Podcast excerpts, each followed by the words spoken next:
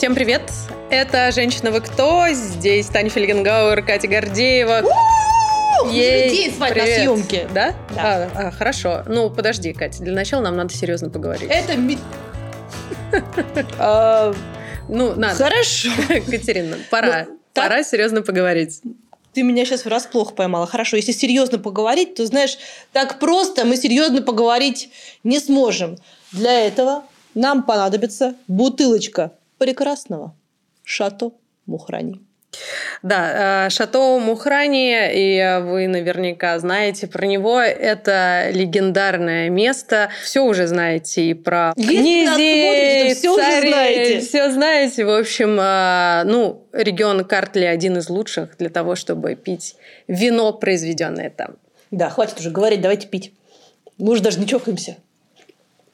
Ну, если мы с тобой пробуем вино, то, в принципе, можем, наверное, и не чокаться. Что можем рассказать про само вино, помимо того, что изумительный, насыщенный рубиновый цвет? Ну вот я, как человек не самый опытный в этом деле, больше всего чувствую здесь вишню. Хотя, если поговорить с более опытными людьми, они скажут, что там еще есть имбирные пряники, есть кофе, есть карамель, это про вкус, а в аромате еще и слива. Но в детстве я, видимо, ела больше вишни, чем сливы, поэтому ощущаю больше вишню. Значит, вино по-настоящему называется «Шато Мухрани Резерв Рояль». Все верно. Все верно. Оно производится в получасе езды от Тбилиси в живописнейшем регионе Картли, в винодельных, основанных еще моим любимым князем Иваном Мухран-Батони. Да, тот самый из э, династии Багратиони.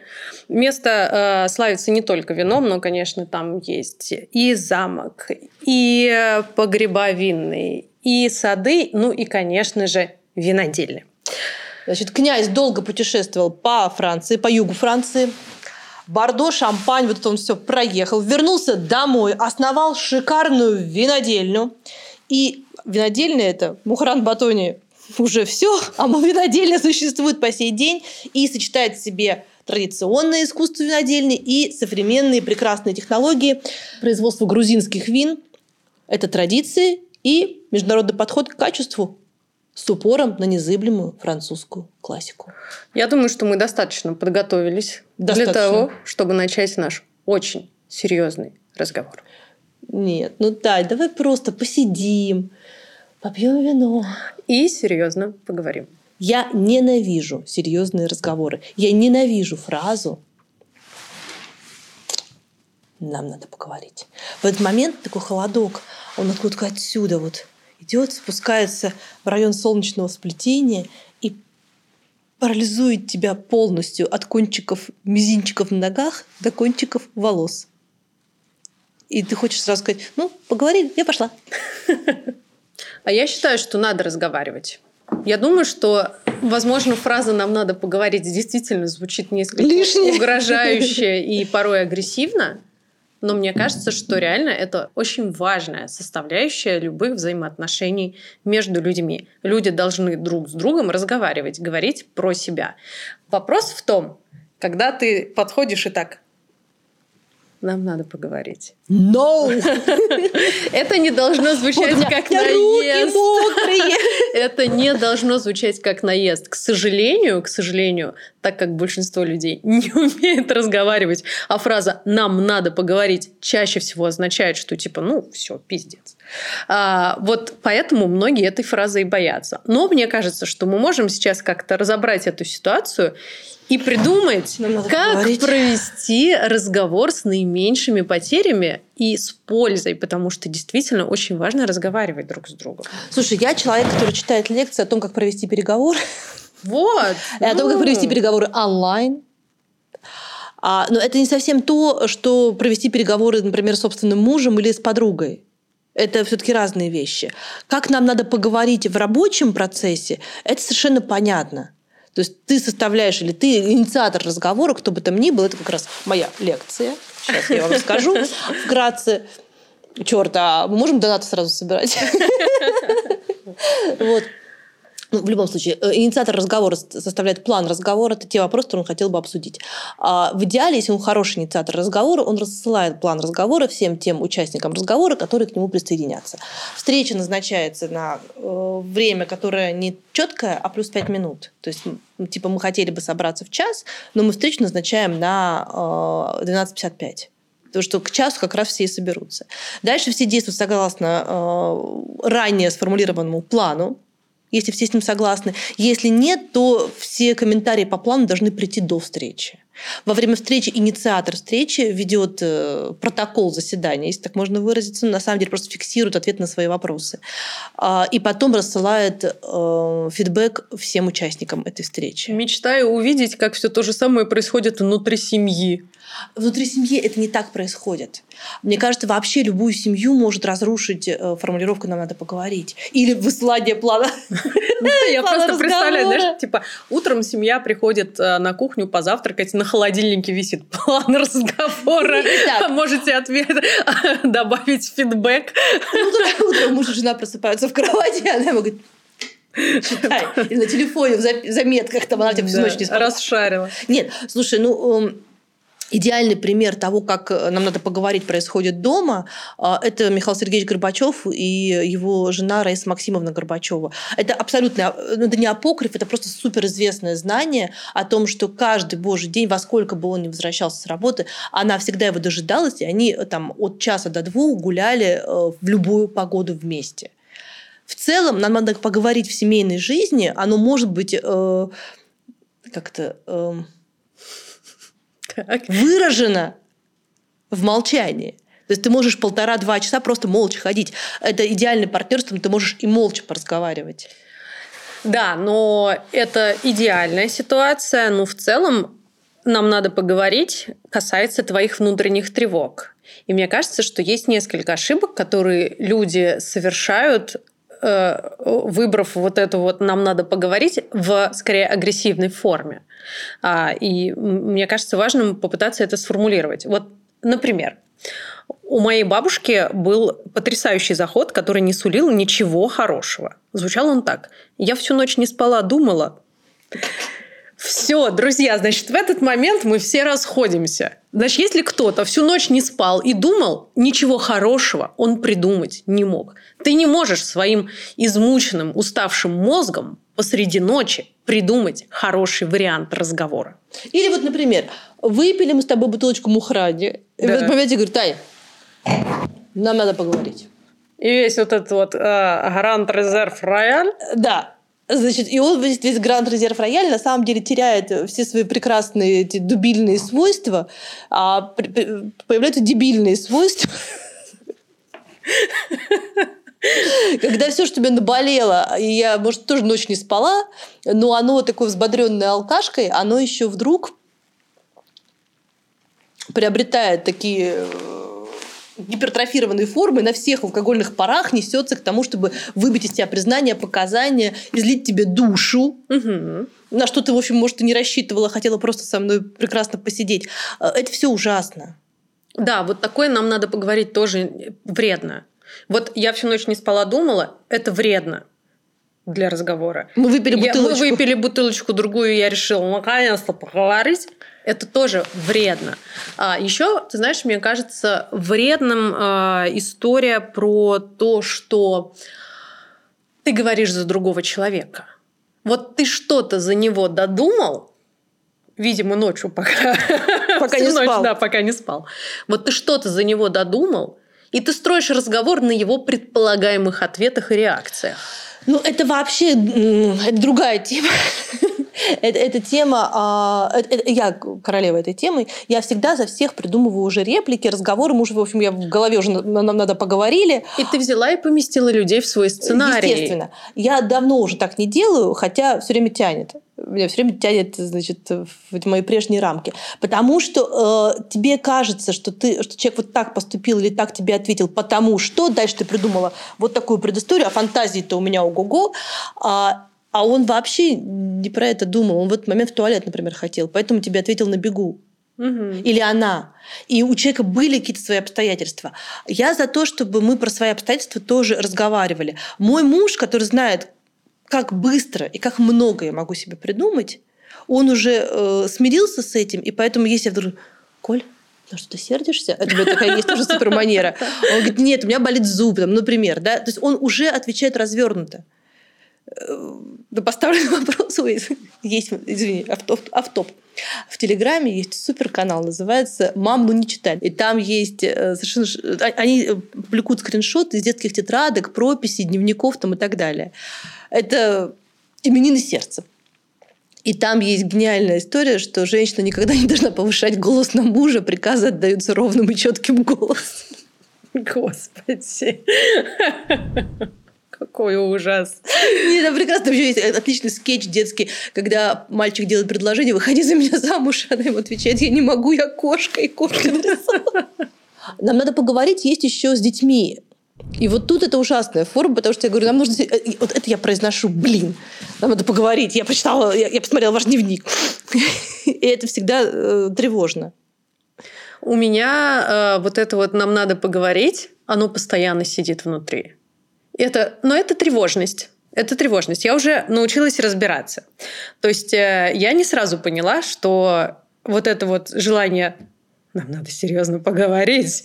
Это на самом деле воплощение моего тревожного расстройства. То есть на самом деле с этим надо работать. А для того, чтобы с этим работать, необходимо отказаться от э, нескольких очень вредных привычек. Одна из них это вот э, ночью придумывать разговор, потому что у тебя в какой-то момент мысль начинает идти по кругу, и ты не можешь выбраться из этого круга. Ты не спишь, ты бесишься, ну, короче, ужасно. А, во-вторых, если, например, разговор пойдет не так, как ты запланировал, ты заранее расстроился уже, все, уже все не по плану. У тебя план, да, у тебя план У меня был другой план. Мы же должны были вот так поговорить. Почему мы говорим вот так? Это меня в интервью все время выбивает из колеи, если я придумала план разговора, и там задаю там первый, второй, третий вопрос, и вдруг э, человек говорит, я вообще на эту тему не готов разговаривать. Я такой, упс, подождите, у меня там была драматургия. Вот, да. А, еще одна история, от которой мне тоже очень сложно избавляться, это придумывать ответы за другого человека, потому что мне почему-то кажется, что вот он скажет вот это. Почему он должен так сказать? Мне хочется это услышать, или что, или там я решила изобразить драма Куина, и мне кажется, что это будет чисто драматургически классно. Непонятно. И еще одна очень важная штука. В твоем нам надо поговорить, хотя это нам, но ты должен говорить про себя. Называется это... на, на языке психологов я сообщение. Ну да, да, именно, именно. Ты говоришь, я чувствую некомфорт там, дискомфорт. Я чувствую себя некомфортно. Я там чувствую тревогу, или там я чувствую радость, или меня там э, веселит, э, я хочу, я боюсь. Ну, там есть а не вот это вот, лазейки. Ты вот такой. Нет, меня ранит, что ты, и дальше ну, нет, вот это, это плохое, нет, не надо так лазеек. делать. Ну, конечно, нужно я сообщение. Ну, слушай, есть э, клинические случаи тяжелые. Э, я и у меня есть э, пиковые моменты, когда вот э, мое воображение достигает уже просто там толстовских каких-то масштабов. И вот э, Анна Каренина, когда едет к Вронскому в финальной сцене, она же, вот нам надо поговорить. Она все все это придумала. И в этот момент я пишу письма. То есть я сажусь. Это отличный способ, тоже так делаю. И пишу письмо. Мне ужасно жалко моего мужа, который потом это читает, а, ты кому-то их показываешь? Я ему пишу и отправляю по почте. А потом Боже! я хожу по комнате, нервничаю, нервничаю, он прочтет, он все поймет. Нет, вот. я пишу как раз он... для того, чтобы не отправлять. Ну, не, ну, слушай, я все-таки пишущий автор, я люблю, писал бы, мне нужно, чтобы публика, да. Нет, Калек бедный, он, значит, сперва, ну, как бы первые разы, все-таки мы давно уже живем вместе, первые разы он прям реально очень включался в эти письма, и там приходил, как раз по пунктам не отвечал и так далее. А сейчас он просто приходит в письмо и ухахатывается всегда. Он говорит, ой, блин, ой. Я, говорит, потом соберу это все, говорит, опубликую. Вот. Но терапия хорошая. Но ты в этом письме рассказываешь про вот именно там, оно состоит из я сообщений. Нет, оно состоит из того, как я вижу себе картину мира. Нет, не, оно не я, не ты, а оно там начинается. Вот я вот помню, там, значит, да, да, а вот тот, тот взгляд, теперь я поняла, что он означал, там, а вот та фраза. И это прям длинное письмо, с отсылками в прошлое, с какими-то там э, соображениями про будущее, с драмой в настоящем. Там есть завязка, развязка, финал. Это прям хорошие письма. Письма к неизвестному другу, Бунин. Вот. А это, э, ну, когда накапливается, мне, видимо, так э, как-то проще, чтобы не сводить с ума никого вокруг себя, потому что ну, я живу все-таки в очень своем мире. Будем честны. Наши подкасты все больше и больше напоминают сеанс психотерапевта. Ну, мне кажется, что э, в этом есть свой резон, потому что э, нам надо поговорить, это как раз про то, что человеку часто не хватает сеансов э, психотерапии или любой иной психологической помощи. Потому что это же его попытка вот все, что у него внутри накопилось, как-то сформулировать, выразить, выплеснуть. Э, Знаешь, вопрос как другого бы... это, конечно, упрощение ситуации, но мне кажется, что люди все-таки, ну, если мы все-таки разделили, нам надо поговорить на рабочие, в рабочих там, по-моему, нет проблем. Ну да, в общем, ты к этому просто по-рабочему и подходишь. Да, план со... Нет, там да. в работе тоже есть личные отношения, но... Безусловно, да. Вот. Там проще формализовать это. Да, а в личном просто нужно избрать, может быть, иногда интуитивно, может быть, иногда вместе каким-то э, мыслительным образом, в ходе нам надо поговорить, но нужно избрать ту форму, которая э, этой паре максимально комфортна. Потому что выстраивать отношения об третьего человека, ну, я не согласна на этот вариант, мне он не очень симпатичен, э, в силу совершенно разных причин, может быть, и неправильных. Но современные люди, они часто упрощают сильно свою жизнь, когда они думают об психолога, психотерапевта, и проживают какие-то сложные свои жизненные ситуации об соцсети. Вот посты в соцсетях, которые э, выглядят как я, сообщение огромное, они касаются чего угодно, детей, здоровья, отношений, работы, мировоззрения и так далее. С там, тремя тысячами комментариев, с пятьюстами комментариями. Э, они меня скорее... То есть, ну, я не осуждаю этих людей, но мне кажется, что люди упрощают свою жизнь и лишают себя э, счастья внутренних рефлексий, переживая какие-то кризисные ситуации в публичном пространстве или переживая их с посторонним человеком, не с тем, с которым вы оказались в ситуации. Э, пожалуй, соглашусь, э, но это же вопрос того, что люди часто просто не очень склонны к вот этой внутренней рефлексии. У них есть вот эта подпорочка, под условным названием Facebook или условным названием поход к психологу. Вот у них есть эта подпорка, и они с этим костылем идут. А, а внутри они не очень умеют это переваривать, переживать. Но опять же, нам надо поговорить, касается все-таки двоих людей. Ну, конечно. А, и вот э, интуитивно мне кажется, что эти двое человек, если они действительно... Ну, я все таки сейчас говорю о ситуации более-менее в норме, не ситуации кризисных отношений, да? Ну, да, а не, ситуации не стоит норме. до кризиса. А, когда ты выбираешь тот формат, мне надо поговорить, э, который вам обоим комфортен. Вот э, вариант Михаила Сергеевича Горбачева и жены его Раисы Максимовны мне и моему мужу оказался ужасно комфортный с тех пор, как мы завели собаку, это все стало более реализуемо. То есть мы же не можем просто уйти от детей и сказать, дети, нам надо поговорить. А так ты говоришь, нам надо погулять с собакой. Мы с мамой идем гулять с собакой.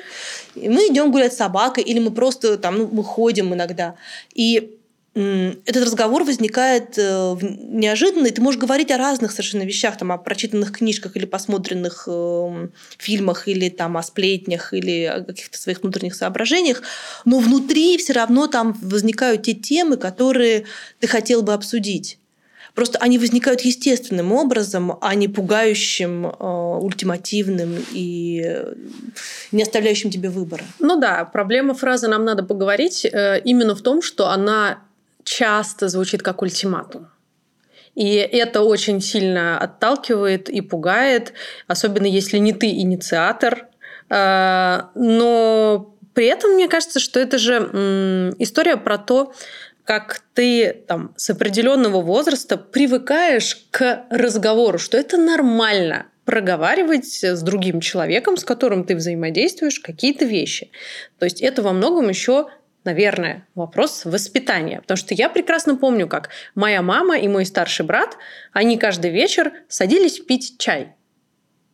но за этим мы пойдем пить чай, на самом деле э, было нам надо поговорить. У нас то же самое. Вот. И, и это нормально. И когда это там с подросткового возраста для тебя нормальная практика, ты уже ультиматума в этой фразе не слышишь. Ну, ты пойдешь пить чай, да, мы пойдем пить чай. Мы тоже вечером да. всегда уже все, все там помылись, по, mm-hmm. там все, все на свете, и вот все в пижамах садятся пить чай. И это какое-то такое общение, а, оно может длиться там 10 минут, но оно заточено именно на то, чтобы большая семья между собой поговорила. Маленькая семья может сделать то же самое, это даже проще. Да, и поэтому я как раз хотела спросить, и, наверное, и с детьми ты тоже фразу «нам надо поговорить» как-то иначе используешь. Нет, у нас фраза «нам надо поговорить» – это намек на то, что сейчас будет жестко. Ага, то есть это все-таки не то чтобы ультиматум, но что-то угрожающее в этом есть. Нет, это прямо угрожает. Нет, если э, у нас есть два, две формулировки, сейчас будет серьезный разговор, э, и нам надо поговорить. И это значит, что Всю ночь не спала, думала. Не, ничего, не спала. Ничего плохого. Даже дневник смысле, открыла не, или с да, не, поговорила. Ничего хорошего не жди. Да, или что-то там, ну, короче, ну, это прям реально всегда угроза. А, мне не нравится это, но я не придумала, как сразу обозначить, э, так сказать, тональность этой беседы. Это, это, это заведомо плохая тональность, то есть это значит, что какой-то, какой-то косяк, но это не часто бывает, потому что я вообще, в принципе, абсолютно не строгая мама. Но э, при том, что вот вечерами вы пьете чай, вот эта привычка, что надо разговаривать, она формируется. Конечно, да. Но она не, не вот так, это не то, что там... Нет, нам надо поговорить, ты всегда либо там ты один на один, и что-то там случилось. Либо, поскольку у меня двое школьников, двое детсадовцев, а школьники учатся в одном классе, то есть я их вдвоем зову школьников, это значит, там какая-то в школе проблема. Бомба. Проблема. Проблема. Да. Но в любом случае, мне кажется, очень важным а, не убегать от разговоров. Как бы это тревожно угрожающе не звучало, все же, мне кажется, лучше поговорить, чем не поговорить, при условии, что вы можете избегать вот этих вот э, ошибок, когда вы додумали за другого человека что-то, и когда вы говорите про него, какой он, что он или она, и, и не говорите про себя. Но этот разговор, если вы его инициируете, нужен вам.